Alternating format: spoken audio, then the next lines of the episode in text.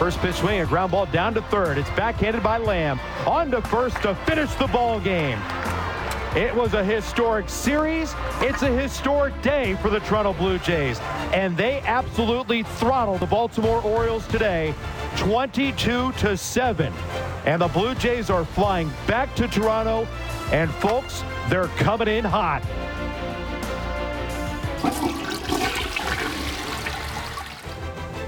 So here we go.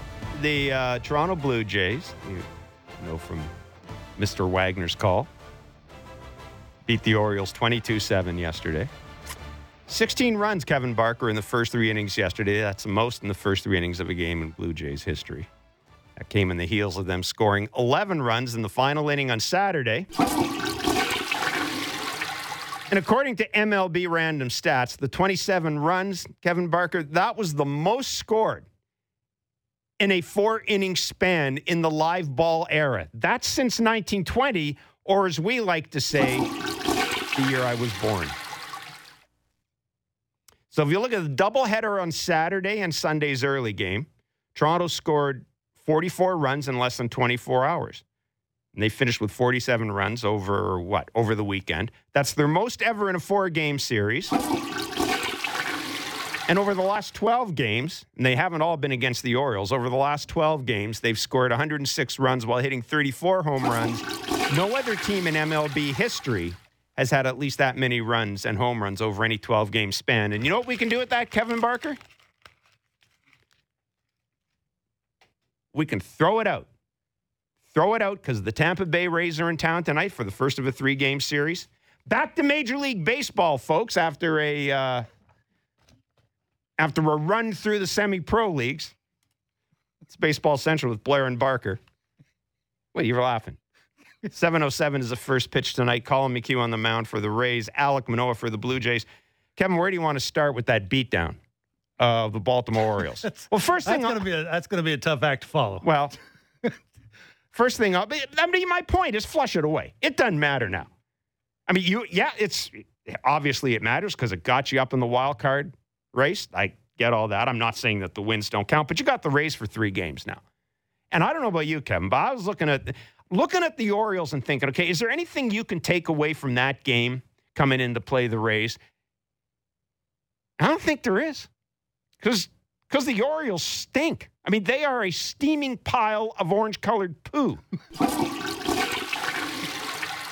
Yeah, I guess. Look, look, you, you know, and your and your pitching staff gave up 13 homers in four games to them too. So you know you're going to have to be a little bit better at that, keeping it in the yard. The Rays are a pretty good offensive team now. They're they're scoring a ton of runs.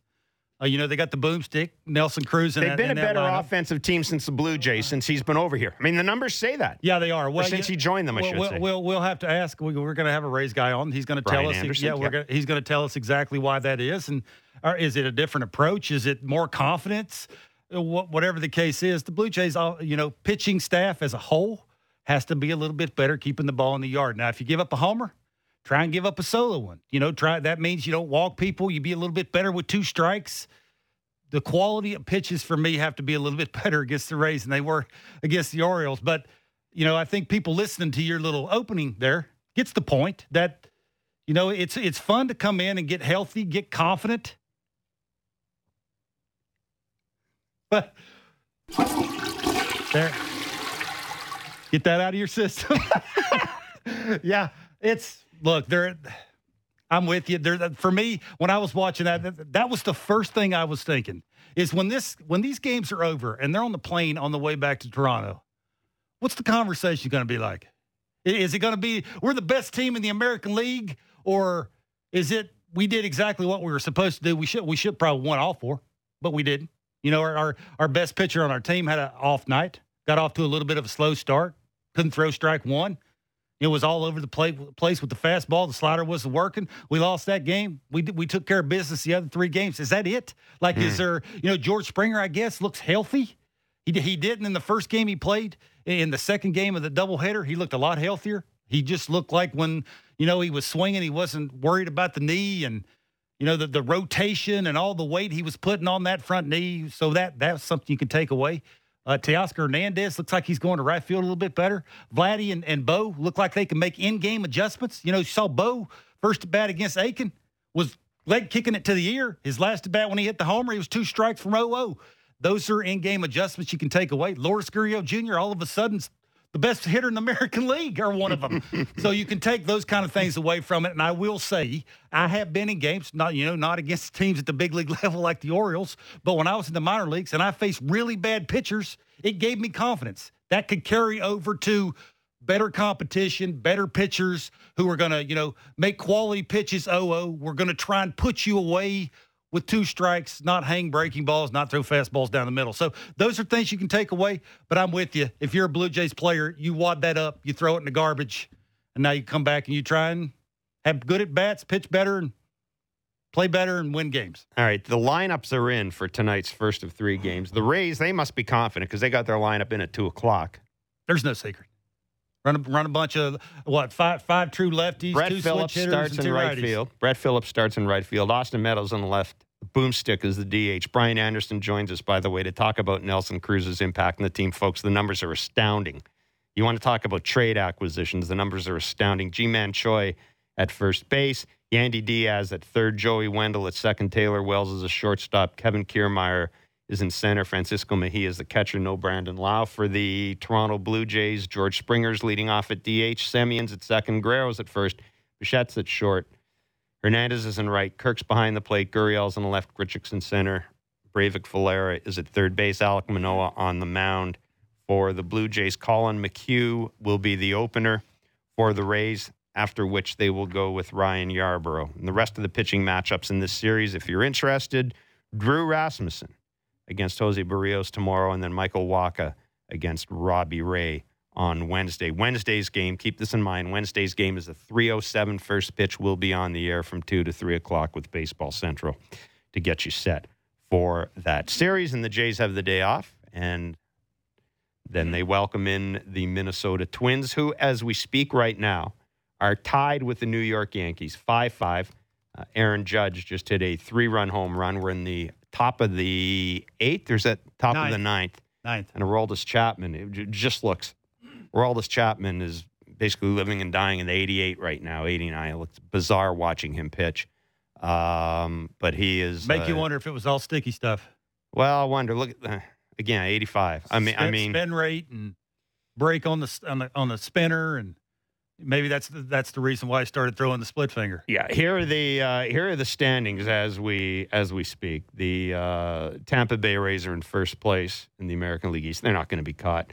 In the wild card race, the Jays and the Red Sox are currently tied. The Yankees, who as we said are playing right now, they're one game back. Oakland's three games back. Seattle's three games back. Oakland's got KC. Seattle's got Boston.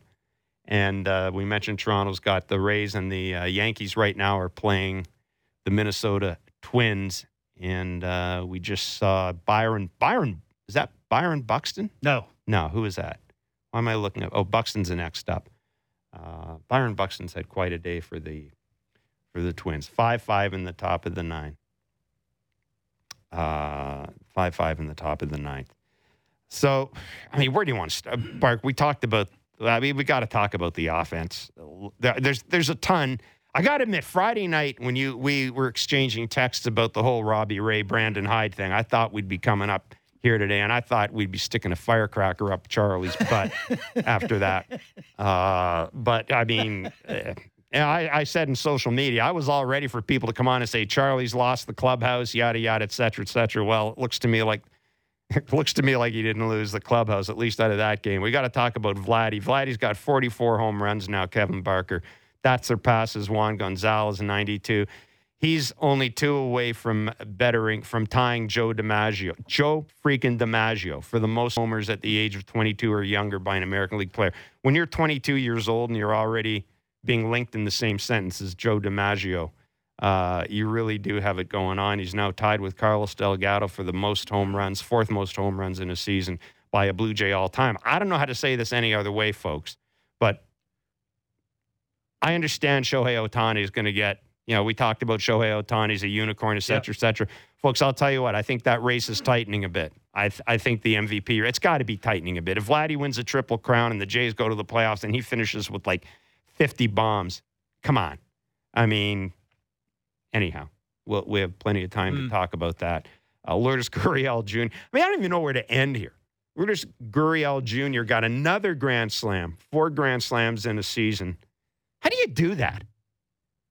Well, you got to have a lot of people on base in front of you. Well, th- yeah, yeah. facing the Orioles also helps. that would help. But you made a good point about Lourdes Gurriel Jr. and what he is doing at the plate, and and and, and tell the listeners because it's it's. I don't notice it as much as you do, Yeah. but you picked you picked up on this like a couple of days ago, and I just kind of thought, okay. And then I watched the game on Sunday, and I'm squinting trying to figure out. I don't. I can kind of see what Barker's talking about, Yeah. but maybe it's a little subtle. Yeah, so well, tell it- us about it, Lourdes. It's it's, re- it's real simple. Like you like a, a lot of his movement is with his lower half, and whenever his upper half is following the movement with his lower half, that will turn his shoulders enough that that makes his swing long out and around the baseball, and that's why you see him. He'll either jam himself, he'll foul off pitches over the first base dugout that he normally drives because of that reason. And now you're starting to see when his lower half is turning, his upper half stays square to the baseball. That allows his hands to be shorter and more direct to the baseball. And that's when you see, you know, the sort of the inside out. The barrel's the last thing you see. He can hit the ball to all parts of the field, and he's hitting fastballs better. That, that's the one thing, too. You know, when he first got to the big leagues, it looked like he was a little bit of a guesser. Uh, he was because of the lower half, because of the mechanics. He was trying to figure out who he was. He was hitting the spinner a little bit better than he was hitting fastballs. Now you're starting to see because of that lower half is better, and the upper half is not following the lower half. It enables him to have that little direct hand movement to the baseball, and he's hitting fastballs, and he's annihilating everything he sees now. Uh, all right, here we are. It is uh, they're two out, two on for the uh, the Twins against the Yankees. That looks to me is that the Yankees trainer out there, No, or is that that's the pitching coach. no, no, no? Well, take a look at the dude there in the in the gray top. I don't know. Does, I, I can't imagine he needs an interpreter. Maybe he does. Yeah, that is his interpreter. Okay, so uh, there's there's a uh, out there. But anyhow, the Yankees have two, or the Twins have two on, two out in the top of the ninth inning, and Aroldis Chapman. Yeah, he has to work hard now to get people out. That's your point, and that's I mean, I look. I I think that I mean I I think the wild card's the Jays to lose now. Looking at their schedule, looking at what I'm seeing Yeah. in the other teams, you know, I mean, the, it's it's you got to wait every day for the COVID test to know who the hell the Boston Red Sox are going to have sure. available. Mm-hmm.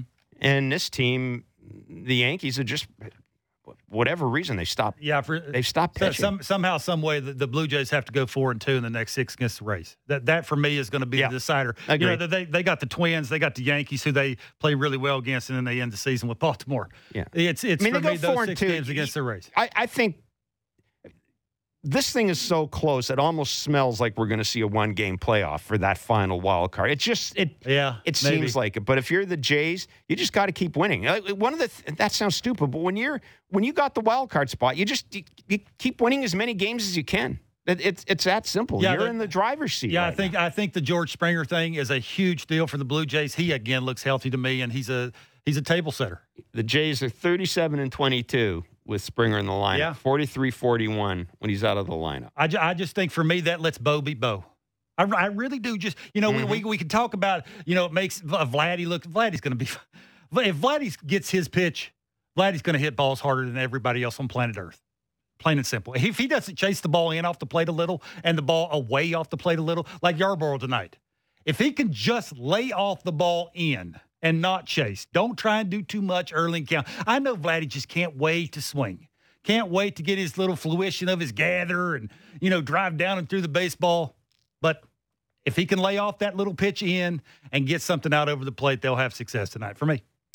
Uh, let's give you some more offensive numbers before we break for uh, Brian Anderson. Thought we threw those away. Well, we, well, we did, but I got it. We got. There's a matter of record. It's the base. It, it's the baseball show of record in this city. People expect us to talk about it. So All right. Throw it out there. It's a baseball show of Mm-hmm. record, and that, that's the way we do things. Teoscar Hernandez, his second career Grand Slam. He's got 102 ribbies. That's third most in the majors. His 54 ribbies since the All Star break, and the most among all MLB hitters.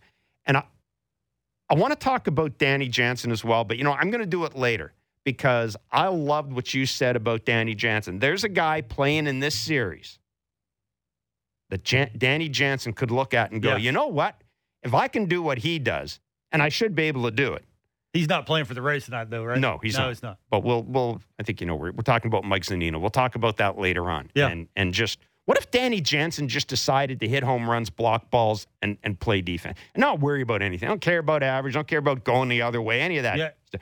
Get up there, try to pull the ball and hit home. I, I hate to say this. You know, you never want to see somebody get hurt and go down to the minor leagues, but it may have been the best thing to ever All happen right, to well, Danny. but so I've already tipped it off. There you go. We'll talk. We'll we'll we'll talk about that in in, in a few minutes. Uh, and again, we we got to talk about we got to talk about what happened Friday. Robbie Ray and Brandon Hyde. You did some digging. I went back in the memory bank. We got kind of we we kind of pieced together what is what has happened, and we're going to walk you through how we think it should have been handled. Because obviously, a lot of people out there are saying Charlie should have stood up for his pitcher, and now that he Mhm. didn't, Robbie Ray's not going to re-sign, which is a pile of bullspit. Uh, Robbie Ray is He's going going to that highest yeah, bidder. Ro- Robbie Ray's going to the highest bidder. So don't Yeah. that that's that's just weak ass stuff. Don't even bother coming with oh Robbie Ray's never going to sign in Toronto because his manager didn't stick up. Just forget about it. But there are other things we can talk about. There are other things about that that that kind of bothered me. So we got a lot to say about that. And and I don't know about you, Barker, but my I have a bigger issue with the whole Hyunjin Ryu thing leaving it. I'm not a big I'm not a big fan of of going out to talk to a guy who told me last week after the game that his forearm is sore and saying go and and and leaving the matter in his hands. If I'm Charlie Montoya in that situation, I'm going out with the hook.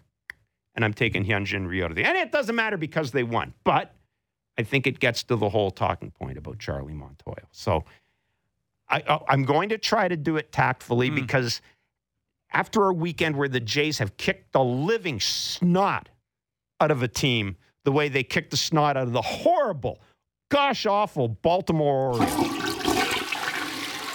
that little green turd goes down there. That little orange turd, I should say, goes down the toilet, goes into the sewer of baseball history, which is what the Orioles, where they go. Um, it seems unfair to talk about the manager maybe should have done things differently. But we'll do it anyhow. Why not? You're listening to Baseball Central, powered by DoorDash on the Sportsnet Radio Network.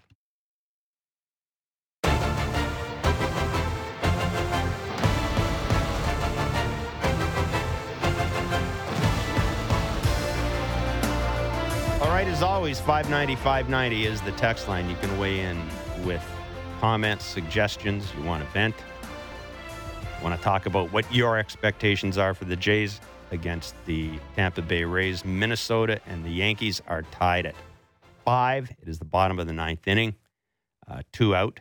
And Gleyber Torres at the plate for the Yankees, playing at second base today. About time. Yeah, it's only about three years too late. Uh, Gleyber Torres at second base for the Yankees. We will have the result of that. You'll hear it with us uh, sooner, sooner than any place else because Mm. we're watching it. We'll break into whatever we're doing. Um, hopefully, Gleyber Torres doesn't hit a walk-off home run here in this very next Nope. pitch. Should we just wait and see if he does? Not a chance. Uh, the Jays and Rays start their three game series tonight at the Rogers Center. A little bit of a reminder uh, if you are going to the game tonight, that uh, you will have to show proof of vaccination or uh, a negative COVID test. That is part of the new uh, the new procedure in place uh, as of well as of as of today Mhm. at the Rogers Center. Uh, and uh, keep that in mind if you're going down there. Again, as always, because the, you know we're in different times here. Show a little patience, and uh, you know let the folks let the folks do their folks down there Mm. do their do their job without uh, without interfering. There you go. Why not? I mean, I, I'm in a good mood today. I've noticed. Yeah, well, you know, just I love it when the I don't care how bad the Orioles are. I just love it when they get. I just love it when they get their. You don't like the Orioles. No. I don't know how. I don't know how. I don't know how long it's going to. How many years it's going to take for me to flush the Showalter out of them? I just don't know. It's it's so hard. It's so hard. They got some decent players. I feel sorry for They those guys. two two decent players. Mullins and Mountcastle. The kid at second Trey, might Trey, be Trey okay. Mancini, too, I root for every single time he plays. Yeah, it's hard not to root for him, but I mean, I, but He's a good player. anyhow. Well, I'll, I'll tell you this. Um, you know, you may think that the uh, that the Toronto Blue Jays had their way with the Baltimore Orioles. That's, Oh. that's nothing compared to nothing compared to what the Tampa Bay Rays. Oof. Uh, the Tampa Bay Rays do to the Orioles. Um, the Rays, of course, are in Toronto tonight for the first of three games. They're 89 and 54. They're nine games nine games up in the Jays. The Jays are 80 and 63. Collin McHugh gets a start. Alec Manoah, uh, he's the opener. Alec Manoah starts for the Blue Jays. You know, uh, obviously, we like to think that the Jays are this offensive juggernaut, and they're a pretty good offensive team. They team. are, yeah. But since Nelson Cruz joined the Rays, uh, the Rays are actually They're right there with them. they may be a little bit ahead of them uh, since the acquisition of Nelson Cruz. The Rays are uh, they've scored 163 runs in 23 road games. That's more than a run greater than the Blue Jays on the road. And uh, they lead the majors with 70, 175 runs scored over the Blue Jays. They lead the majors at 5.42 runs per game. Since Nelson Cruz debuted on July 23rd, the Rays have scored 301 games in 46, 301 runs in 46 games. That leads the majors. They're averaging 6.54 runs per game since his de- since his debut. Mhm. That's over a run higher than than Toronto. Uh, we haven't seen a team score at that percentage since the 1950 Red Sox finished the season with 6.67 runs per. Oh. They're a good So offensive it, ma- team. so it matters when you have a run producer in, your, in the middle of your lineup. So I think trying it does. Let's bring in Ray's analyst, Brian Anderson. Brian, thanks so much for joining Kevin and myself. As always, we uh, appreciate your time and, and love to hear from you. Look, I, I'll, I'll just ask you. Uh, I mean, those are those are great numbers for a team since since for the team since Nelson Cruz took over. Is is that the biggest difference between this Rays team and the Rays team that went to the World Series last year? You know, pretty much. I, I would say I, I would say one thing. You know, last year when you think about the Rays and their starting rotation, you know they had Blake Snell and Charlie Morton. Um, you know, Tyler Glass. They they were a little bit more formidable as far as starting pitching goes. Go, you know, and combining that with a very good bullpen. This year, getting it done a little bit differently as far as the pitching goes. You know, you've got Luis Patino, um, a youngster in the rotation. Shane McClanahan, a youngster in the rotation, and both of those guys are are basically five. Maybe you could get six innings out of them. Drew Rasmussen has come on. Some unknowns. You know, tonight you're going to watch McHugh open. Ryan Yarbrough is probably going to be the bulk guy coming in after him. So pitching wise, they're doing it a little bit differently. Not as many household names and established starters at this point. Um, but offensively, they have become uh, really. You know, I hate to use the word juggernaut because that's how I would describe the Toronto Blue Jay offense right now, especially this this streak that they have been on. But they have been scoring runs in bunches. Uh, they've got a very versatile offense. Kevin Cash does a great job of mixing and matching his right-handed hitters, left-handed hitters. The bench players are going to play a lot. He keeps everybody involved. And, uh, you know, they've really strengthened themselves up against left handed pitching, which was a problem uh, for them earlier in the season. And they can beat you a lot of different ways. They are one of the best base running teams in Major League Baseball, first to third, second to home. Um, they can steal bags when they need to. There was a time this season that they actually led the American League for a time in stolen bases, so they can run when they need to, and they can hit home runs. Not quite to the uh, the level and the rate that the Blue Jays are hitting them right now, but they've got the long ball in their game too. So there's just a lot of different ways that they can beat you, uh, and so that's what makes this team so dangerous. Okay, with Nelson Cruz in the lineup, have you noticed a different approach from hitters around him? You know what? I definitely think yes. There, there have been, you know, the the Rays lead Major League Baseball in strikeouts. I think they've got 20 some more than uh, the Tigers on the season. But each month that rate has come down, and so you're seeing a team that's that's doing a better job of putting the ball in play. I think Nelson Cruz, you plug him right into the middle of that lineup, and all of a sudden you move some hitters down the lineup uh, that bolster those spots, especially six, seven, eight. You get a guy like Zunino who uh, is doing a, a great job, especially with the long ball at the bottom of the order. And not only that, but Wander Franco.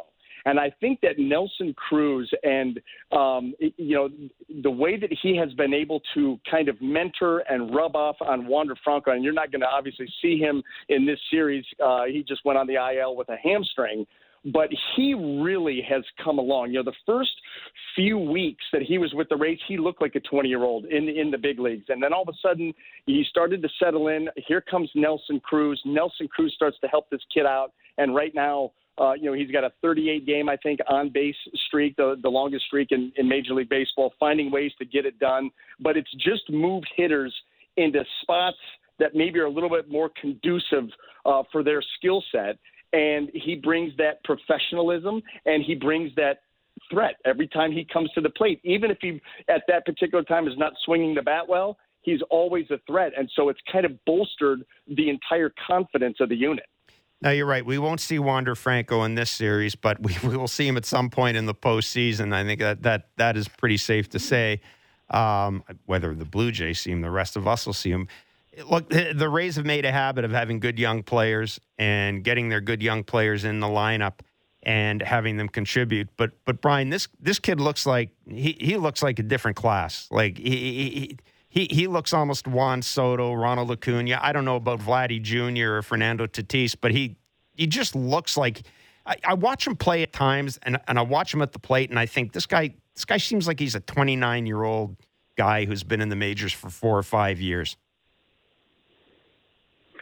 he's a real deal. There's no question about it. You know, he, like I said, he, he had come to the big leagues 20 years old with all of the hype. You know, two times he was the Major League Baseball number one uh, prospect. And, you know, he comes up to the big leagues. And I think, like I said, for the first, you know, couple of weeks, uh, two, three weeks, it, it looked like the stage was a little bit too big, like the game was moving a little bit too fast. And then all of a sudden, he started to settle in. Uh, Nelson Cruz comes along. That helped him out quite a bit, but he just really started to settle in. You could see from at bat to at bat his confidence start to grow. And, you know, swinging the bat well from both sides, he plays the game very hard. You know, he does not take at bats off, he does not take plays off. He has smoothed out his uh, defensive abilities. He was a little shaky early on at shortstop, and and he has settled in uh, very nicely there. And his bat to ball skills are second to none. You know, when he was in the minor leagues, we used to hear stories. They'd be like, "Hey, by the way, Wander Franco swung and missed last night. It was the first swing and miss in the last six games." Hmm.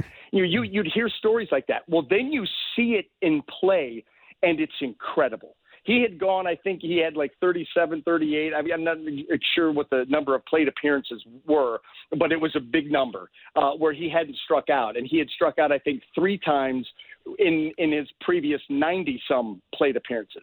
So he he doesn't swing and miss a whole lot. He doesn't strike out a whole lot. He puts the ball in play. You can see that he's going to have power that emerges the more that he becomes comfortable with opposing pitchers and and you know just gets gets stronger and and tweaks his swing. You can see that coming along, but he is absolutely the real deal. And the thing that you really love about him, um, outside of in the day and age of the strikeout, and the strikeout doesn't matter. This kid's bat to ball skills are off the charts, and he plays the game extraordinarily hard at such a young age. It's it's just a it's refreshing. Yeah, Kevin Cash may be the most important manager in baseball just because of the way he uses the pitching staff, how many arms they use, and have, how they have to use them. But I, I wonder how, with this little cushion he's got and the way the World Series, the playoffs went last year, you know, his bullpen got a little tired. The, the stuff just wasn't there at the end. Do you see him using it differently down the stretch here so they're fresher going into the playoffs? Uh, without a doubt. And you know what? And a lot of that maybe wasn't even uh, by design because the Rays, their a, there was a time where you could make the argument that their top five relievers – were all on the IL at the same time. And so they were piecemealing up here at, the at the big league level, and they were still getting the job done. I, I mean, they were bringing guys in off the street. They'd have an outing, get uh, three, you know, three innings save, and then off you go. Evan Phillips, and then he ends up with the Dodgers. And Chris Ellis, who threw a couple of games for the Rays, threw well. Well, now he's a starter for Baltimore. I mean, they were using everybody because their top five uh, relievers were on the IL. Well, now all of a sudden they get those guys back they're fresh. They haven't been overused, and now you're hitting the stretch run. and you've got the full assortment because Nick Anderson, um, who really he hadn't even pitched this this season, and was such a big part of the team last year. He just came back off the IL maybe two days ago, um, and it, and has yet to appear in a game. So they finally have their full assortment of of bullpen guys back, and they're all fresh. They're all healthy, and I think that that that that's going to be something that Kevin Cash he's going to ride that bullpen hard. I think that's the game plan going into the postseason because you don't have those established starters. You know, you're going to give a start to Shane McClanahan, uh, you know, Luis Patino in these playoff series, Drew Rasmussen, and you're going to tell those guys, hey, g- give me 15 outs. Give me 12 to 15 outs, whatever you can give me, and then I'm going to ride my bullpen. And I think that that's how the Rays – are are going to play it, um, you know, throughout the rest of this month and then and then going into October. But he does have a fresh group to work with. Brian, if you look at the Rays against Bo Bichette and Vladdy Jr. since they have been in have have been in the majors, I mean, there's no other way to put it. The Rays own them. The Rays particularly own Bo Bichette's. When I'm looking at this, he's He's he's nine for 58, nine for 58 with 15 strikeouts, four walks. He has one extra base hit. He's hitting 167. What is the and I know I asked Barker this, and Barker said, "Well, that's because the Rays have good pitching," and and I get that they do have good pitching, but I, I, there isn't a team in baseball that owns these two kids the way the Rays own it. Do you have any any any idea why that would be? You know what? I, I think a couple of things. I, I think when I think about Bo Bichette, I think of about uh, about a guy who is very aggressive at the plate, um, and he's got a big swing.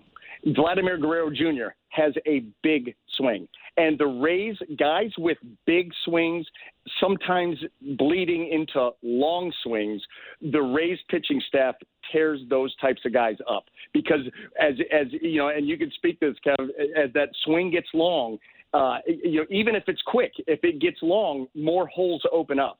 And the Rays are so very good at executing pitches. They have great game plans great game plans. And I think that that plays into it too, because they do all the study of, of what this particular pitcher's pitches do, how they move, and how to best to best attack this particular swing. You know, they've got all that data. So they look at Vladimir Guerrero Jr.'s swing and how it moves through the strike zone, and then each pitcher has a really a personalized scouting report. These pitches work well against this guy in this area and they're able to execute that. And then that obviously leads to the success.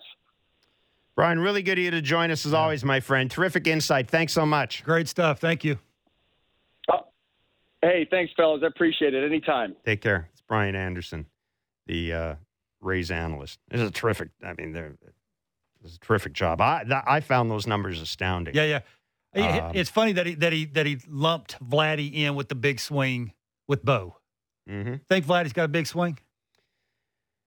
Not this year. I, I, think when he gets tired, it it it does. But I don't. We'll see now because I certainly didn't. I certainly didn't think it was this weekend.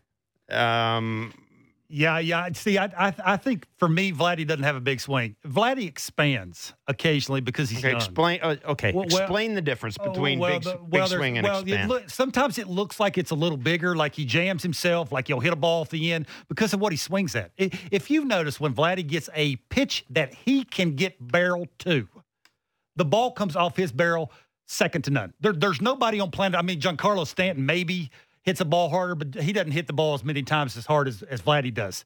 It's just that can he refine what he shouldn't swing at? And that, for me, I think is what Brian's talking about is the game plan attacking what that guy doesn't do well. And that occasionally makes Vladdy look like he's got a longer swing. Now, his longer swing occasionally, too, is with his fruition, and I talk about this all the time, mm-hmm. is when he is too early and he sits and waits on the pitcher the hands tend to drop a little bit more. They keep dropping, they keep dropping, they keep dropping, and then they play catch up. And then when they play catch up, what's he do? He's out and around. He hits ground balls to third and shortstop. That for me is what that is. You know, sometimes you'll get pitchers, the Rays especially. Yarbrough's one of them. He'll quick pitch Vladdy a little bit. He'll hold the ball sometimes. He wants to get Vladdy in between. You know, when do I start? When I don't start? How qu- how soon I have to to get my swing going to get in an athletic position? It's all of those little things that go into the game plans. And I just with Bo, it's obvious. It's the giant leg kick to the to the ear and trying to get that down on time where the barrel doesn't have loop in it where he's playing catch up and he's fouling fastballs off in the middle of play that he shouldn't foul off. That is where he's talking about the long swing. But it's just funny to hear different teams and, and different analysts talk about different kinds of players. We're in the bottom of the 10th inning, and the New York Yankees have just walked off the Minnesota Twins. Gary Sanchez, single through the hole uh, into left field. Again, it was the 10th inning, ghost runner in second, all that stuff. Uh, Gio Urshela struck out attempting to bunt and move the runner over, but Gary Sanchez comes up. So the New York Yankees beating the Minnesota Twins 6 to 5. That has an impact on the wild card standings and by extension an impact on the Toronto Blue Jays. We'll break it down for you and take a look back at what the hell happened on Friday night at Camden Yards. You're listening to Baseball Central, powered by DoorDash on the Sportsnet Radio Network.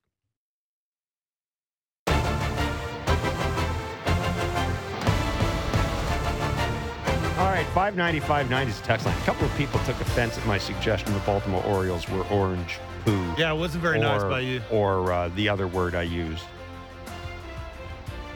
So, uh, You gonna no, I did not use the word crap. I, I apologize to those of you who are Orioles fans who I offended. Hmm. Is that okay? Does that have the, cer- the, the believe it? sincerity? I don't care. Anyhow, it's the Orioles. They're going to be bad for decades. Let's talk about what happened. For, they are, you know, Decades is a bit strong, but it, it's it's not it's not looking they're going to be the worst team in the American. League for the next five years, probably. Probably. Yeah. Um, let's talk about what happened Friday night. Speaking of the Orioles, and this is you know, just another another reason.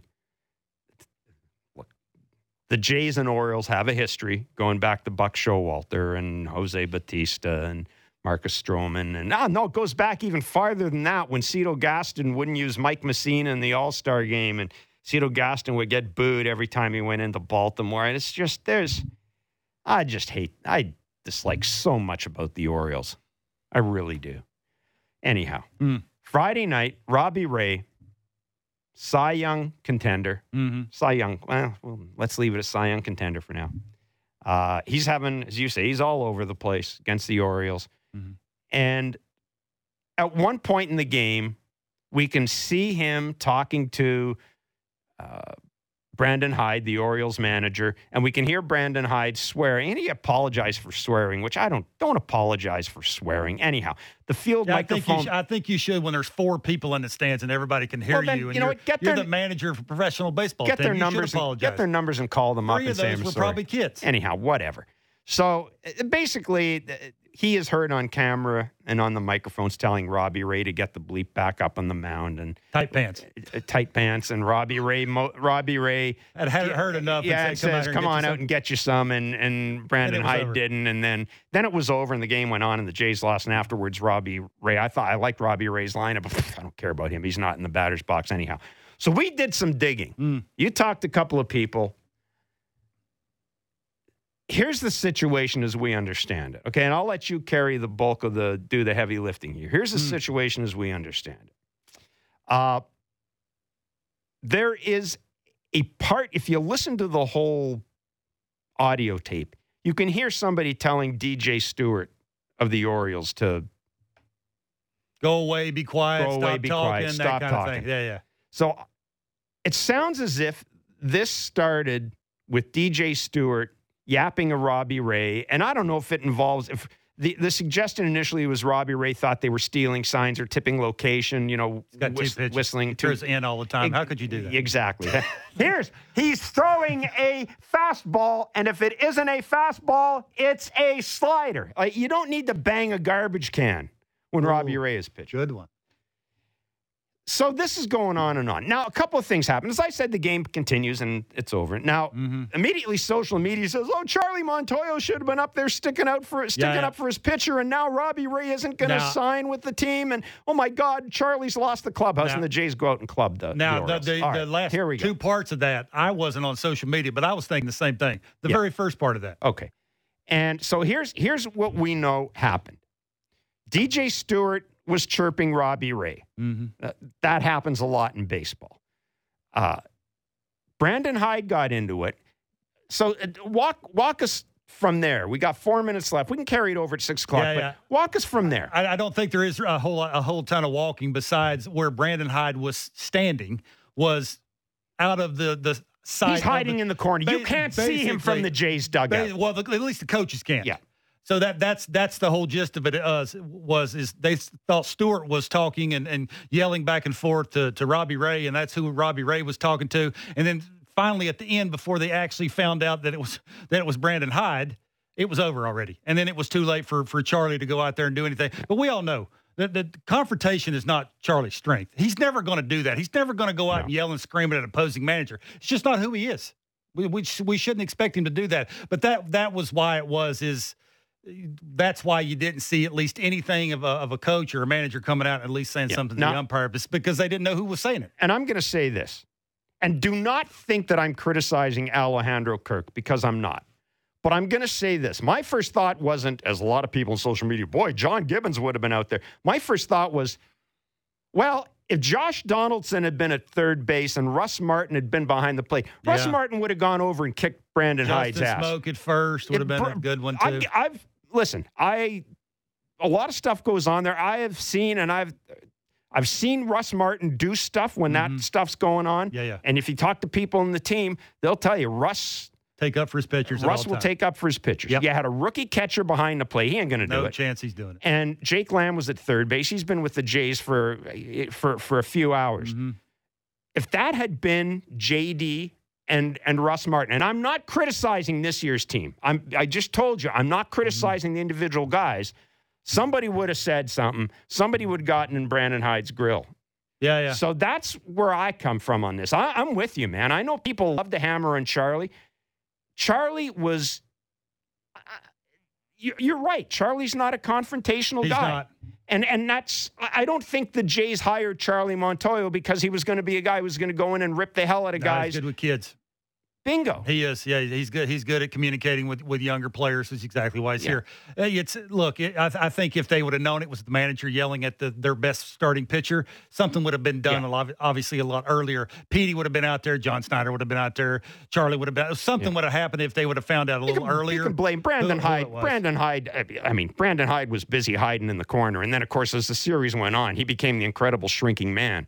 I mean, he really did. Well, you can't. I, mean, he, look, he couldn't he couldn't run away fast enough. He was like he was I part of the wall. He was. I, I guess it's it's. I mean, it can't be the easiest thing to manage that. And don't either. worry, I, my I'm reasonably certain I have it from on very good authority that Robbie Ray's decision to sign in Toronto or not sign in Toronto is not going to have anything to do with the fact that the quote unquote manager It'll didn't be- have his it'll back. Be how many years It'll and how much money they. yeah, it'll be how much money are you putting in my back There- pocket? there you go. That's the only thing that the back will have to do with it. Mm-hmm. It'll be how much money you put in my back pocket. So there we are. Hopefully, we've walked you through that.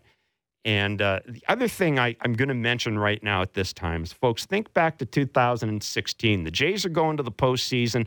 They have a dugout clearing incident against the Yankees. Joaquin Benoit, who had an ERA of 0.35 for the Blue Jays at that really good. time, was good, Yeah. was lights out. He tore his calf Yeah. running out to take part in one of those BS things. So here's the thing I don't want to see any of that in September. I just want the Jays to kick ass and go to the postseason. I don't mm. care about fist fights. I don't care about showing the other team up. I don't care about bean brawls. I don't want to risk anybody getting hurt. Go out there, hit the hell out of the other team's pitchers, take care of it that way.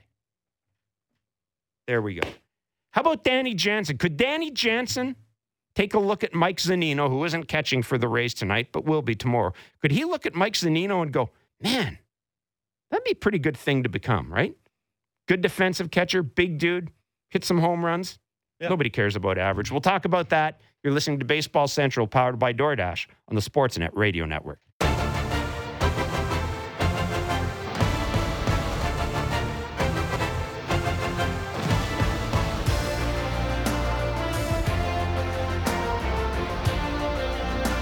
Yesterday, okay, it might be a 3-1 game where I Matt to give us a chance and stuff, and to do what we just did again, that many runs.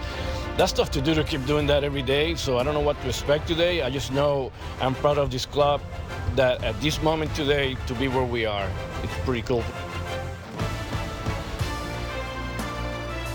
All right, that was Charlie Montoyo, the manager of the Toronto Blue Jays, ahead of tonight's game against the Tampa Bay Rays. First of three, Alec Manoah on the mound. Kevin Barker, third time. Third time he's faced the Rays this year. The first two were back to back. Collin McHugh, the opener for the Tampa Bay Rays. Ryan Yarbrough, who owns the Blue Jays, will be the bulk pitcher. Hmm. So you're saying they have no chance? That's No, no, I'm, no, not after no. I, this I, I, I think with. George Springer in the lineup is going to help a lot. He's going to bring that that at bat right out the gate, which is you know a big deal. So that that'll make it a little easier. But again, I, I just think you have to try and lay off the cutter in off the plate. Plate awareness for me is a huge deal against guys that don't throw really hard because what they're trying to get you to do is to expand. They don't want to throw the ball on the plate.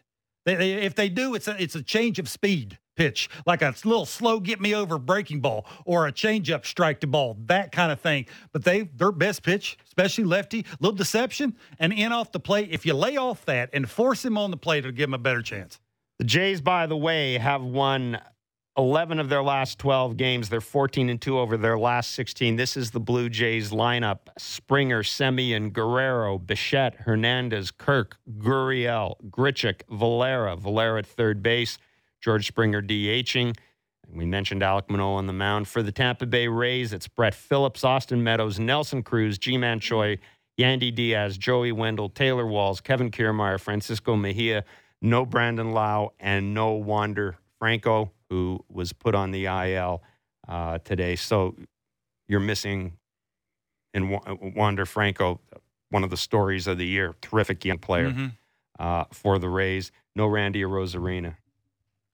Yeah, uh, Alec. well. Alec for me, I, I would think sinker's got to be good, changeup's got to be good. Yeah, I know his his sliders, his pitch, and that strike to ball, and he's got a couple of different ones. And I think it, he morphed it into a little bit more of a curveball. You know, had a little bit 12-6 break instead of that two to seven break that he normally has. But I think with all the lefties, changeup's going to be a big pitch for him. I know the the sinker changeup looking the same, different mile per hour. If he can get that somewhere around that nine, 10 mile an hour difference, and it's in a good spot, he should be okay. We talked a bit about uh, Bo and Vladdy with with Brian Anderson, and it talked about Bo's numbers against the Rays aren't very good this year. Vladdy, I think, is hitting 240 uh, against the Rays. Now, look, obviously the Rays the Rays pitch really well. Uh, that that that goes without saying. Uh, they pitch really well out of the bullpen. They pitch really well out of the starting rotation. Uh, and and they're the Rays. But you know, Brian Anderson made an interesting point about the way the Rays do their scouting and how every pitcher is given a personalized, basically a personalized card that says, okay, this this pitch you throw matches up best against this guy based on a swing path through the hmm. zone. Now I got to imagine that's not a, a lot of other teams do that as well. Hmm. I would have to think. No, I think so. I think the Blue Jays do the exact same thing. Why? Right. Why? You know, sometimes it's when they take their hat off, Right. And that's the sequencing of the way they want to throw their pitch to best get that guy out with the the swing plane. That's the Yeah. whole deal can- of that. Putting the finger down in the number. I know it's they think it's it's about sometimes with a runner on second base, and it is. But a lot of times too, it's about sequencing Yeah. of you know bat path and what they throw the best. And I always look back, Kevin, to something John Gibbons said when he was managing this team. And we're talking one day about the Rays, and it was after a game in Grapefruit, a, a Grapefruit League game. And I just said to him, I said, Do you have any idea why the Rays always they statistically they seem to pitch you guys well in the regular season. And, and mm-hmm. this is when they had this is when they had Art, Art Chris Archer was in his full bloom and they Sure. had Blake Snell and all these guys. Mm-hmm. And I said but they also they do a pretty good job in you guys in spring training and he made an interesting observation he said the Rays are the only team now this is John Gibbons this was this had to be 5 years ago so keep mm-hmm. that in mind he said the Rays are the only team that will pitch you in spring training as if it's a midseason game against you. They doesn't matter what pitcher it is. Mm. Their pitchers have a deliberate plan of attack against our everyday players. Now, as he said clearly, if we bring up a guy from single A, right, who uh, a, a guy from single A who uh, who they've never seen before. I mean, they're not going to have a plan of attack. No. But he said against our everyday players, Mm-hmm. It doesn't matter who it is. Yeah. He said they could have a guy wearing number 88 facing Josh Donaldson. He's pitching him the same way Chris Archer or Blake Snell would be pitching him in June. Yeah, see, I I think they adapt very well, and they have uh, lots of power arms with different arm angles. You know, they they add a little deception with power. They used to be for me uh, a fastball changeup team. Add and subtract was their thing. You know, you, you make it look straight. They can command those two pitches. They're efficient with those two pitches. They can go deeper in games with those two pitches. Now, for me, it's in it's more twelve to six. It's the elevated heater. It's a spinner off the elevated heater. It's either if you've got a, a, a breaking ball that's 12-6, it comes out of that elevated heater, heater plane. If it's a slider, it's in that elevated heater plane, but it's that two to seven break. They're not tricking anybody. Like it's it's we're coming right after It's you. execution, We're- exactly basically. right. And they are, you know, decent at getting after So- people's weaknesses, which is uh, you know, the Blue Jays don't have a ton of those guys in the bullpen that they can they can do that with. You know, Trevor Richards is sort of one of those guys that can that can pitch to a a hitter's weakness, but who else? The, the Blue Yeah, Jays don't that's- don't that's really. fair. Tim Mayza, maybe. You know, he's a sinker slider Jordan guy. Romano might be able to he's- eventually. He's, eventually. More, he's a more of a power guy. Here it is. See if he can hit it now. Yeah. So it's you know it's not more of if a guy can't hit an elevated heater. You know the Blue Jays don't have a ton of those guys, which the Rays do, and they add power and, and deception to it. You know they just got a bunch of arms that you you don't see a ton of in one game. And when you don't do that, how right. how can you time it up? You know, rhythm and timing is what hitting's all about. And if you can disrupt that as a pitcher, and by doing that as a manager, you got a bunch of arms that you can go to, and never give that that hitter time to time whatever he's throwing up. You got a better chance of getting them out, and that's what the Rays do better than anybody. So, what do Bo and Vladdy do here? Like, what does Bo, uh, Bo, in particular, Bo, because those numbers are pretty weighty. You know, the strikeout, uh, strikeouts, 15 strikeouts, in, in what did I say, 54 plate appearances or something like that? 58. 58 plate appearances, got one extra base hit uh, against the Rays. Yeah, yeah. And the numbers don't get much better when you stretch it out and, and include last year. What does Bo in particular have to do? I, I know what I'd do. I'd split the plate in half, use my two strike approach. That's you, Right from the get-go. Give yeah, like yeah, if you're facing Collin McHugh, I'd have the same approach against him that I would have against Yarbrough. I'm eliminating the ball in. If he throws me something away, I get it. I can't miss it. And by doing that, I have to use my two strike approach. He, he he's obviously going through something mentally with the leg kick because you're seeing it every at bat is mm-hmm. different. Like I, I just mentioned, the the against the lefty, the first at bat was kicking it to your ear. The last at bat he hit the home run was a two strike approach from 0 He's thinking about that. There's something wrong mechanically here. I just for whatever reason can't get my foot down on time to allow me to see the ball where my eyes are not moving enough to allow me to get it on plane and keep it on plane and ha- get to my finish. So for me, split it in half, look away, use my two strike approach, and don't overthink it. Those numbers that you just read, never look at that again. It's it's he knows better than anybody that this team's really good at pitching. That's their MO. That's what they're good at. You eliminate that. What's your strength? My strength is not bow, in on the black, elevated up on the black, and that spinner that starts strike the ball away, which most right-handed pitcher or hitters in baseball now are not very good at. So I'm trying to not get to the spinner, and I'm going to try and lay off the ball in the black and up. If I can do that, you give yourself a better chance. And this is the big leagues. This is September. They're coming in here. They want home field advantage. They're going to try and get after your. Yeah, they're not mailing- mailing are- in this they game. are sure not because it's very hard. It's going to be very hard for these teams to go to the trop Yeah. and play because there's And they know nobody there, and they they one thousand percent know it's very hard to see there as a hitter. That's why the people don't want to go in there. It's like it's dark and the background is just not very good, and they know it. So they're going to try and win every single one of these games, and this is where it comes into play. It's like I just mentioned, Vladdy. Vladdy is the same exact way for me. Don't chase the ball in off the play. Look for something away, elevated on the plate. If you can get that because you're so good, such a good hitter, and you have such great hand-eye coordination, everything else will take care of itself. But it's easy for me to sit here on the radio and say that. It's another thing for these two young guys down the stretch trying to win against the best team in the American League and have that same approach. But the best ones do it. The, the halfway decent ones like me did it sometimes. Now we uh, we talked a little bit in the last hour about uh, uh, Mike Zunino and Danny Jansen. And Danny Jansen, uh, since he's gone down to the IL, Kevin has come back He's 11 for 25. He's hitting 440, six doubles, three home runs, and 9 mm-hmm. RBI. Now, this is a team, obviously, the Jays, are, the Jays are smoking hot right now. They're smoking hot right now. But one of the keys in this series against Baltimore was we saw the bottom of that lineup help turn things over. You know, there's a reason you send 11 men to the plate in a couple innings. That's because guys like Jake Lamb and Breyvic Valera and Danny Jansen Lourdes Gurriel Jr. did something. stayed And Lourdes- Gurriel Yep. Jr. did something. You know, we've talked about, we know the organization likes Danny Jansen. We know that everybody loves Alejandro Kirk. Uh, And, and we know that Alejandro Kirk's got amazing bat the ball skills, Mhm. far better than Danny Jansen's.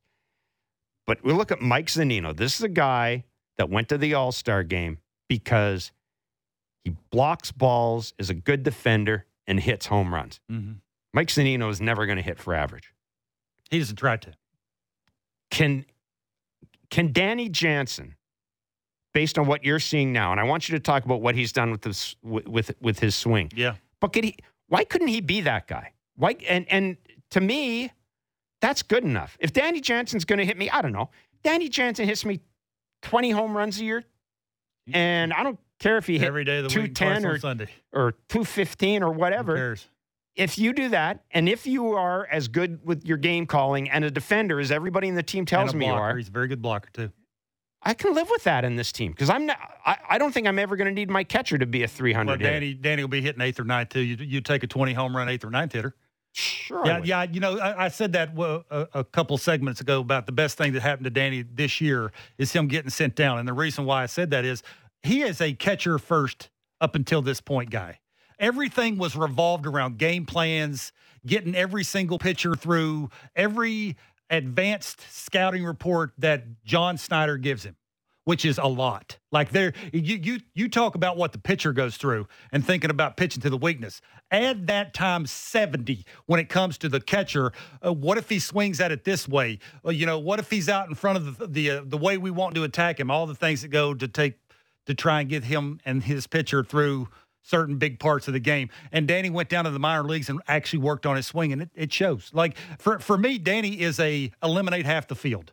You're not a right No. center, No, no. right field guy. Uh uh You are a up the middle, left field and line that's guy. all you have to be in this team. you do. You don't. don't you, well, not on the team. You're not capable of doing that. Okay. You're you're not. No, good, but I mean, on not this a good team- enough hitter to go that way. On this team, that's good enough, is what I'm saying. Though. Yeah, yeah, it is. But you got to be yourself first. If you're yourself, then the team thing will take care of itself because you're starting to do what you're ultimately wanting to do and, and supposed to do. So for me, what Danny, I, this is just me, is a lot of the times he wasn't getting off his backside. He wasn't driving his back hip at the baseball enough because he wasn't using his legs enough. You know, s sometimes you'd see his feet closer together, which eliminated his eyesight because his head was moving so much he couldn't tell the difference between a striker ball, or more importantly, he couldn't get his pitch to pull, which is basically you can go outer third elevated to the inside part of the plate. That's where he wants it. He wants it a little elevated. He wants it inside part of the plate where he can get the head out in front of the plate and pull the baseball hit it up the middle. So, what's he go? He goes down to the minor leagues. He widens out his stance a little bit. Not saying he wants to eliminate his lower half. He just wants to sit in it more. Every house, how do you build it? You build it with a great foundation. Well, hitting's no different. When you have a great foundation, everything else will take care of itself. It will follow. And that's what you're starting to see. And oh, by the way, now he has confidence because it was working in the minor leagues because he had time to work on it. There was no game planning at the minor league level. You got a fastball, throw it. You got a curveball, throw it. Okay, we'll we'll figure it out from there.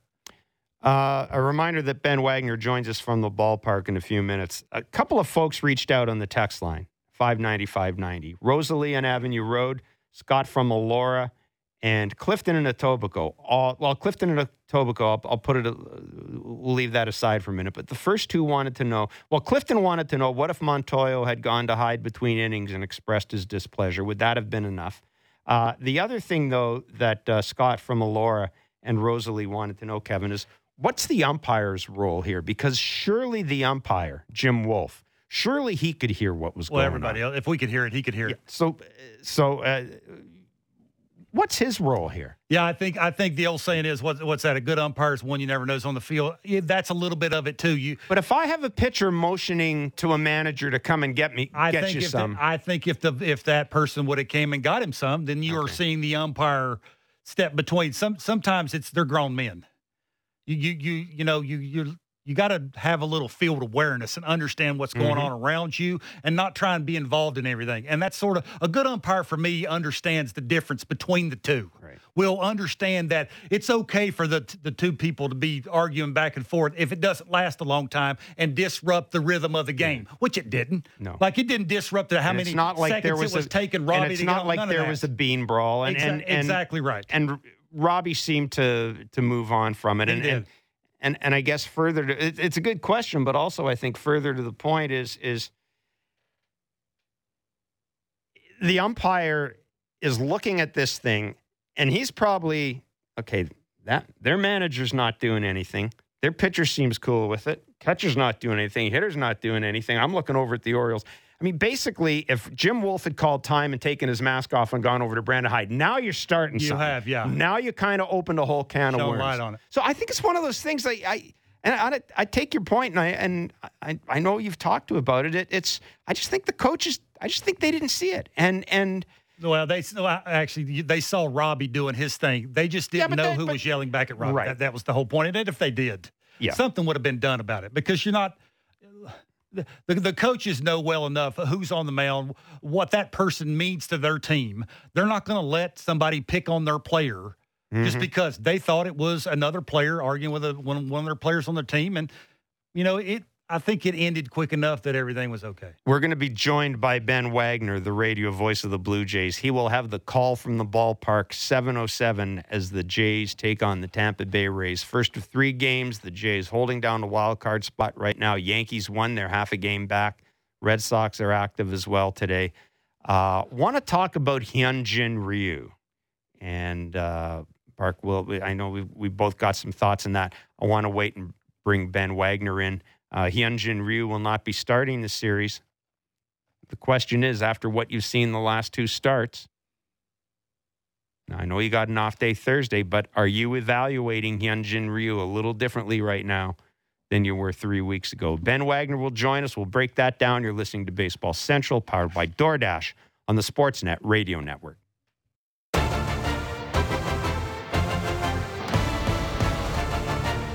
You know, it's funny. A, a week ago, I was looking at the schedule. I saw Oakland, I saw the Yankees, and then the Orioles, and then the Rays. And I go, wow, you know, it's going to be tough. You know, if we can split those games so we can stay in the race, but to do what we just did is freaking unbelievable.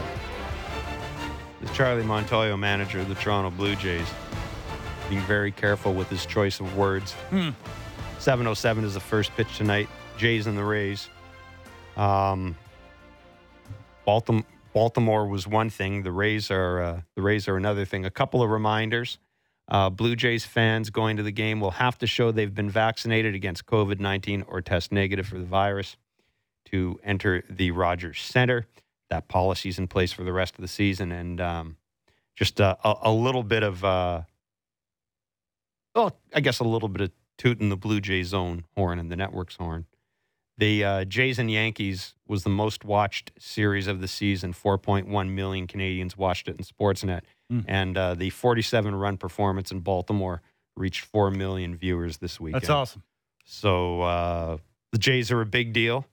And uh, let's bring in Ben Wagner, radio voice of the Blue Jays, who's who is down at the Rogers Center. Ben, this is this is one of those games where you kind of you kind of wish there were 40,000 people in the stand that the place was full. Obviously, you're not going to get that with uh, with COVID 19 uh, regulations in place. But um, this is uh, well. I'll, I'll ask you that. How, how do you view how do you view this series against the Rays? Like Bark made the point that hey, you know, it was great what you did against the Orioles, but you got to just you literally have to flush that away right now and just and and almost like forget about it.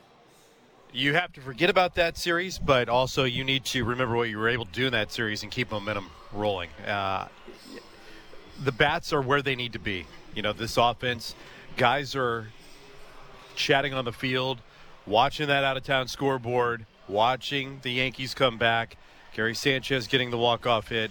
Uh, it's very real right now for the Toronto Blue Jays, and you don't want to have the letdown against this series, which I don't think it's going to be. And this goes back to something somebody told me in Dunedin when we were chatting and the energy that was, or lack of energy from a Blue Jay perspective that was in Dunedin, and the fact that the Rays fans showed up. And that still stuck in the crawl of Blue Jay players going into this series. And they feel like they've leveled one, the playing field from earlier in the year to get to this point. Two, then, they've got their fans behind them. But also, this is now two years running, but more importantly, this season because they've raised their own expectations again. This series specifically is designed for a club that knows the best in the American League East for the majority of the year is the team that they have to get past. They recognize it, they know who it is, and it's the Tampa Bay Rays. And that has been echoed from very, very early in my conversations with players and coaches this season, uh, going back to the regular season. I'm not even talking about, you know, all the spring training. Mm-hmm. Yeah, we're, you know, we rah rah this, rah rah that. No, no, no. Once the lights went on and the bell was ringing, they knew that the big series. And remember the biggest reactions early on from the Blue Jays. And I think back to Vladimir Guerrero Jr. and that big hit that he had when he cranked the home run, and the image still lives. I mean, God, it's hanging on the walls in this building where he flexed off towards the first base dugout after he hit that big home run and he flexed and he was jumping into the air. That's the first time we really saw this open display of emotion on the field from Vladimir Guerrero Jr. in an in game moment. And that's why. That's why the players realize in that clubhouse that this is the team. If they're going to make some noise, they've got to get past. And this is why this series and the next one is going to be so big. Ben, do you think there's a, point of emphasis against? Uh, I think the the Blue Jays allowed 13 homers in the four games against the Orioles. You think there's any carryover to that? You think Petey's, you know, maybe thinking different game plans, maneuvering around certain people, that kind of thing? Uh, when it comes to Alec Manoah, interesting, not necessarily from what happened in the Baltimore series. You know, I I get the fact that with Manoah it's going to be how do you keep the left-handed hitters off balance yep. and, and the development of his changeup, and that's been the most important pitch in the major leagues for Alec Manoah. And I asked somebody on the field today, I said, was the Yankees left-handed hitter a good test, and, and especially the pesky ones like Brett Gardner. Remember that Brett Gardner at bat in the Manoah mm-hmm. in the Manoah start ends up with a Brett Gardner home run. Manoah wanted to challenge him with a fastball, and after the ball game, they were kind of second guessing that pitch selection. I think that was a big turning point in Manoah learning how to pitch, not just throw. And if the fastball is working today, hey, live with it, right? But that changeup is something that Alec Manoah will have to use to his advantage today. And there are going to be a lot of left handed hitters in this lineup. Seven guys are going to bat on the left side of the plate. Okay, speaking of Oh, sorry. Speaking of batting, uh, how's George Springer looked health wise to you?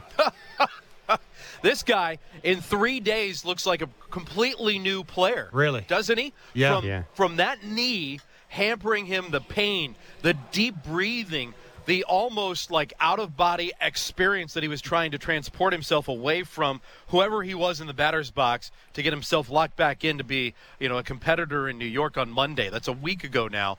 Uh, he looked completely different in Baltimore. And I said, "What's the biggest difference with with George Springer?" When I was around the cage earlier today, they said that knee feels a lot better. And I said, "Well, it looked like it when we were calling the game in the studio over the weekend. I mean, you can't compare body language, the mobility, overall, just the fact that he was swinging the bat better. And I was watching in batting practice, he and Vladimir Guerrero Jr. were going swing for swing. Now, Vladdy was hitting fourth deck shots, hmm. and then yeah. Springer would scrape the center field wall, and he goes, "Yeah, kid, you know, you got a lot of potential." So, it was a funny, funny exchange. Uh, but I don't think you get that if George Springer is really worried about the pregame treatment, the uh, whatever has to happen, you know, to get his knee ready to play. If he's out horsing around on the field like that, that's a big turning point.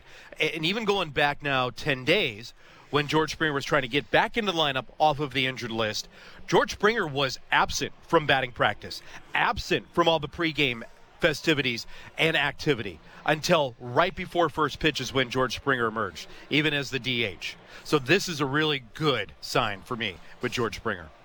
Ben, what's your level of concern with Hyunjin Ryu? And you know, there, there was obviously social media was rife with criticism of Charlie for the whole the whole thing with Robbie Ray and not standing up to Brandon Hyde, et cetera, et cetera. I, I had a bigger issue, frankly, with Charlie coming out and leaving Hyunjin Ryu out there. Now, first of all, I understand, you know, Hyunjin Ryu, he's got the contract, et cetera, et cetera.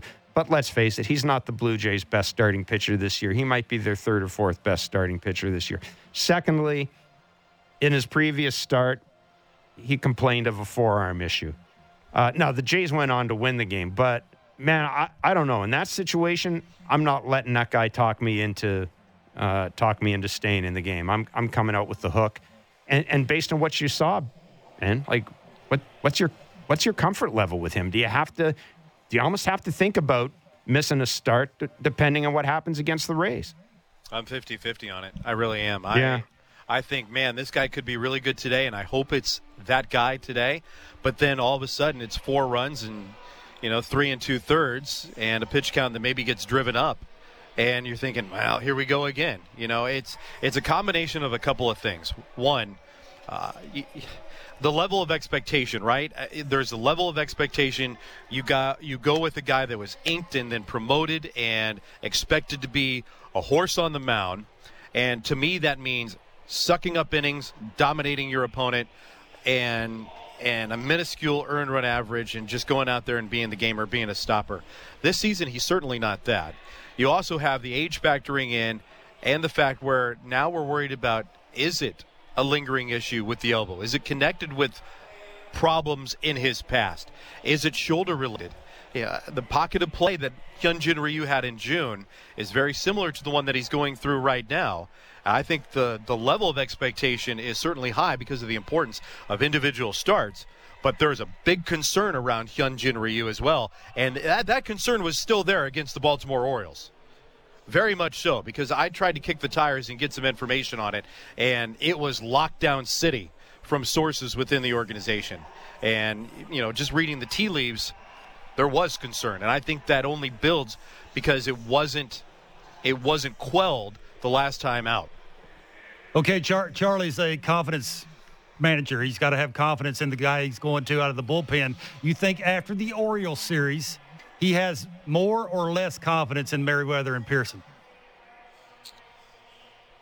The same with Merryweather, low leverage opportunities, Mm. and less with Nate Pearson. Less. Less. Less. We saw more strikes, but again, you're not seeing a reaction in the batter's box from guys Yeah. Right. with the fastball or with the breaking stuff. And, you know, that's going to be a big difference maker. Is there a little deception? Does the fastball sneak up on people? Is it explosive? There were some really comfortable swings in New York and in Baltimore again. And that's where that's where you've got to have 100% conviction in bringing anybody in, Yeah. let alone Nate Pearson. Now, the, the good thing is Nate Pearson did clear two innings. That's something that he had not been asked to do, and the body has responded well. So, if there is a lower leverage situation, maybe a game that you're up five, down five, and he looks in the matchups and competitive enough, maybe he does give another nod, another chance, you know, to go out and prove that, hey, I'm making strides here on certain things. But I, I think when you look at they're two separate cases first and foremost. I know that you know a lot of expectations with both those guys but there's two separate entities. Uh, julian merryweather is somebody that they're going to pitch in and see and just hope for the best. Nate pearson of course there's a lot riding on it but you got to take it to that next step before he gets a bigger bigger bigger and then maybe the biggest spotlight you know to pitch in a late game high leverage situation Before we before we let you run and uh, get set for the game, Ryan Borucki is with the team. What what what's the read on Ryan Borucki? Well, it's a lefty heavy lineup for the Tampa Bay Rays, and the Blue Jays love to stack an extra lefty in the bullpen. We've seen this before. Uh, Ryan Borucki basically went down, never stopped throwing when he was in Florida, but he went into the pitching lab. And I asked Matt Buschmann about this on the field earlier today, and I said, "Is this is this the best test case for you guys in season when you've got somebody that may not be totally in sync. You send them down to the pitching lab and you try to rework him, rebuild him. And he said, We're not trying to rework or rebuild Ryan Borucki. We're trying to get Ryan Borucki back to where he was. There's been a couple of breakdowns in his mechanics. His stuff certainly wasn't there. And I said, Well, is he the same guy when it comes to stuff? The fastball, the cutter, and the changeup? And he said, Overwhelmingly, yes. But I know when he was in AAA, they were working on the changeup because that needs to be a pitch where he can use with the three batter minimum and then being a multi inning guy. And that's by design. They want Ryan Borucki without a long guy in the bullpen right now, and that factors in now. Hyunjin Ryu, right, and Ross Stripling. Mm-hmm. They don't have a traditional long guy in the bullpen right now, so that's why getting Ryan Borucki back up here is so important for this series against the Tampa Bay Rays. Yeah, and you're Um, right. And with six games against the Rays, you got another series against the Rays. Ryan Borucki could write himself large, even if it's just a couple of appearances here. That Yeah. could be huge. If he can give Big you two time. innings in, in, in two of these next six games or whatever, that could be huge. Big, big time. Ben, we'll let you run. Look forward to your call, my friend. Thanks as go. always.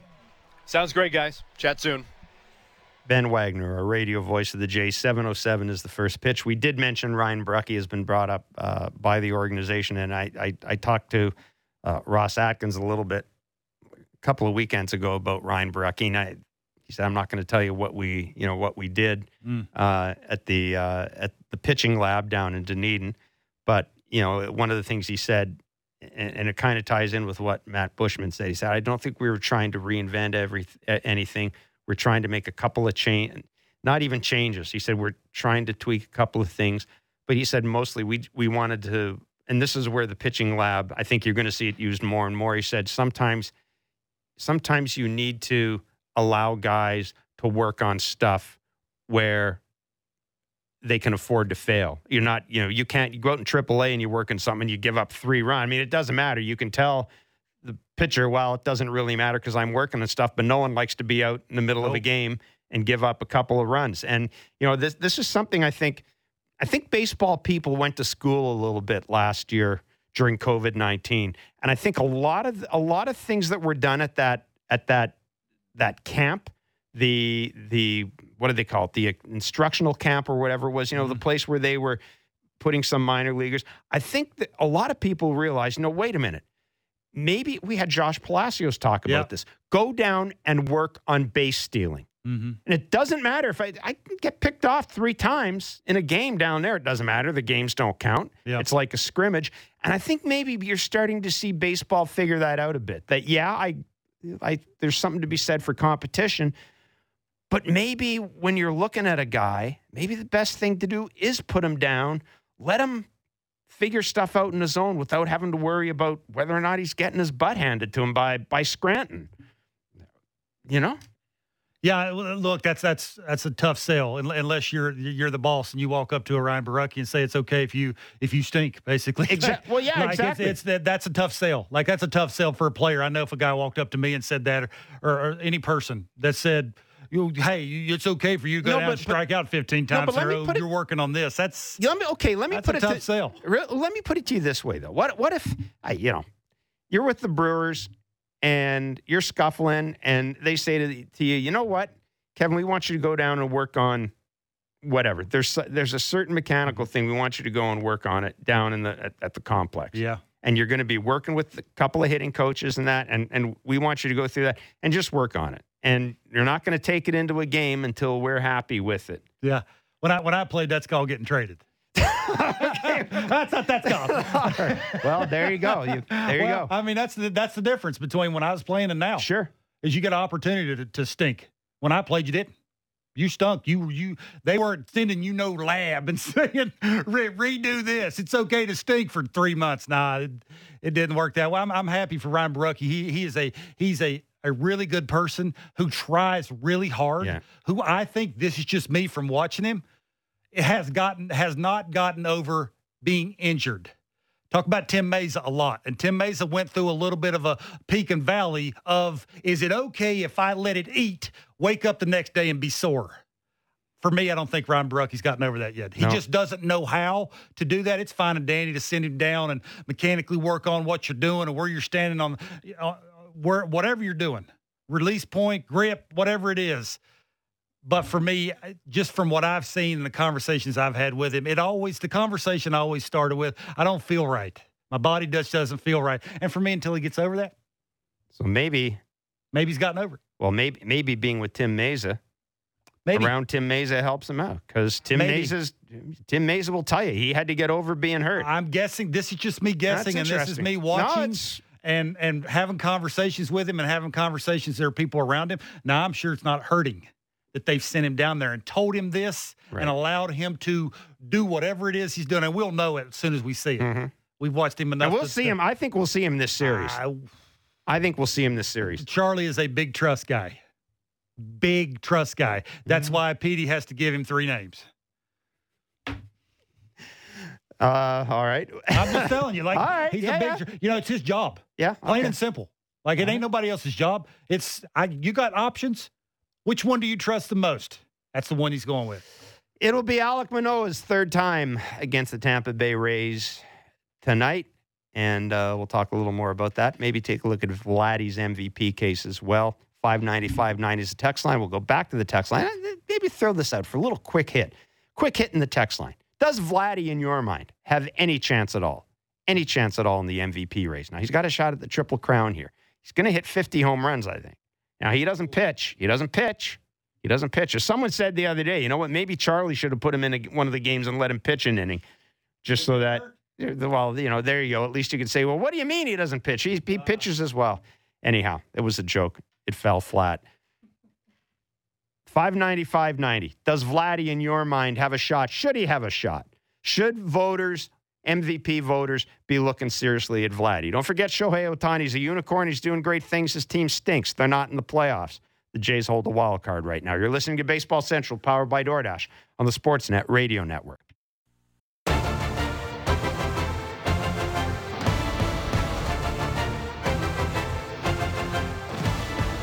All right, Chris Black is one of our producers on uh, Blue Jay Central on the TV side, and uh, he's a great Twitter follow. It's down to Black is his Twitter handle. Like, sent him an email or I sent him a, a text earlier today about Vladdy, about the Rays against Vladdy and against Bo in particular, and um, they have a lot of success against the two. So uh, Chris started a thread. I'm just gonna I'm gonna read this out, Kevin, and then you tell me what this tells you. Okay, fastball percentage against Jays hitters this season. The A's threw 58% fastball against the Jays. Mm-hmm. The league average is 50%, right in the middle.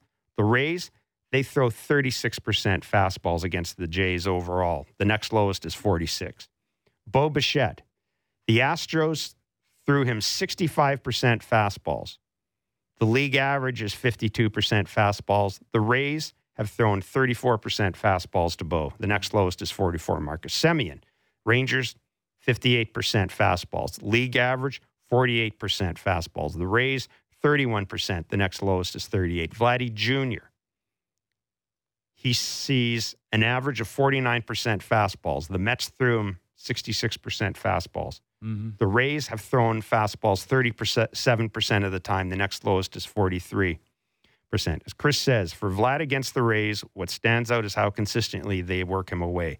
By mm-hmm. pitch location, average pitch location, no team in baseball worked him away more than the Rays. All right, we talked about we talked about this, and and one of, one of the beauties of the Rays, as you mentioned, is they give you a variety of looks, Yeah, yeah, arm angles, and stuff. They give you a variety of stuff. sure. So,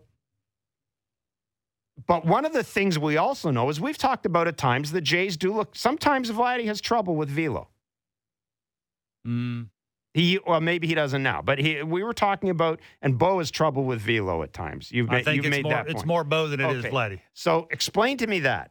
Vladdy's hitting like 390 off the heater. Okay, So, so not Vlad, so he's, not slugging Vladdy. somewhere in like the 680 Okay. range. So yeah. So, but explain that. Explain that approach. Yeah, yeah. Th those numbers that you read off are very interesting. The, the first thing you got to remember the Rays faced the Blue Jays 19 times. Those teams that you just mentioned there don't. Astros and Mets. That's right. They, they That's don't know point. them as much. They don't know life on the heater. They don't. That's why they're throwing more heaters to to, to the Blue Jays or, or than the Rays do. The the Rays understand each one of these guys. No surprises what Bo's going to try and do against the Rays there is surprises against the Mets. Who Mhm. else or whoever else you mentioned there?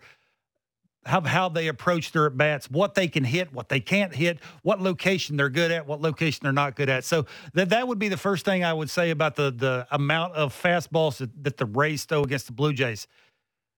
For me, that's an organizational wide thing for the Rays too. They, for me, a lot of the times are a spin it first, elevate it second kind of team. They're not a oh oh. I'm going to give you my best hitter middle away. Not a lot of times. Most, uh, quite a few of times that people that come out of bullpens, unless you just throw a bazillion miles an hour from a weird arm angle that a right hander has a real tough time hitting. You're normally gonna, you know, you're you're gonna do things outside the norm, which is what the Rays do. So, you know, the, I think you could read a little bit of different ways into those kind Mm. of stats. I just think for the Blue Jays, for me, you can't look at that. Like you you have to look windows this time of the season. It's not mechanical anymore. It's about what you don't swing at. I'm going to try and go to the plate and not chase what I can't hit. I look in a window that will simplify whether it's a fastball, curveball, changeup. I don't have to worry about it now. If I can get in an athletic position and I can look for a window to hit, it's two inches on the window. You know, t- t- like Lourdes Gurriel Jr. right now's window is bigger than Bo Bichette's window. That's my point. Is that for me is what you call simplifying it in September. That's what I try to do. Now, not at this level and not as pressure situations as these guys have per at bat facing legit teams like the Rays. But I'm saying, as good as they are as hitters, if you could just window it up, whatever your window is, that will simplify it as much as if I can get my front foot in an athletic position, I can separate my hands and get that that rubber band effect soon enough and look in my window. I've simplified it enough now that I can just get barrel to I can beat that pitcher to the spot to my window. I'll have success. Got to say this too. This is a different Jay. The Jays are a different team right now than the last time the Rays faced them. Springer and Lourdes. It's like bookends, right? Mm-hmm. That, that's it's again. It, I I just, I just, I think with the why the Blue Jays for me are good when they're good, and I've said this. I said this to you a, a couple of Fridays ago. You were asking me what the approach was be, and I said if they can lay off the pitcher's pitch and get their pitch in their window, they're going to go on a big run and they're going to annihilate teams. Which What- is what exactly what done? Marcus Semien said Exact- they have to do. exactly right. Lay off the pitcher's pitch. Again, it's not mechanical in September. If you haven't, if you don't know your mechanics by now, Yeah. after how many at bats and how many swings you've taken. And how many extra swings in the cage or anything Exactly right. So now it's just refining what you don't swing at. If you can do that. Alec Manoah will make his third start of the year against the Rays. Uh, first start, first two two starts were back to back. What are you seeing right now when you see Alec Manoah? And and you know, Ben made an interesting point. I thought about that. We we talked about that pitch selection against Brett Gardner. yeah. And you could tell when Alec came off the mound, he was. You could tell he was mad at himself. you could tell he was mad at himself. He threw it But- down the middle. What uh, What are you seeing when you see him right now? And we are getting. No, it's September. What is it? September thirteenth.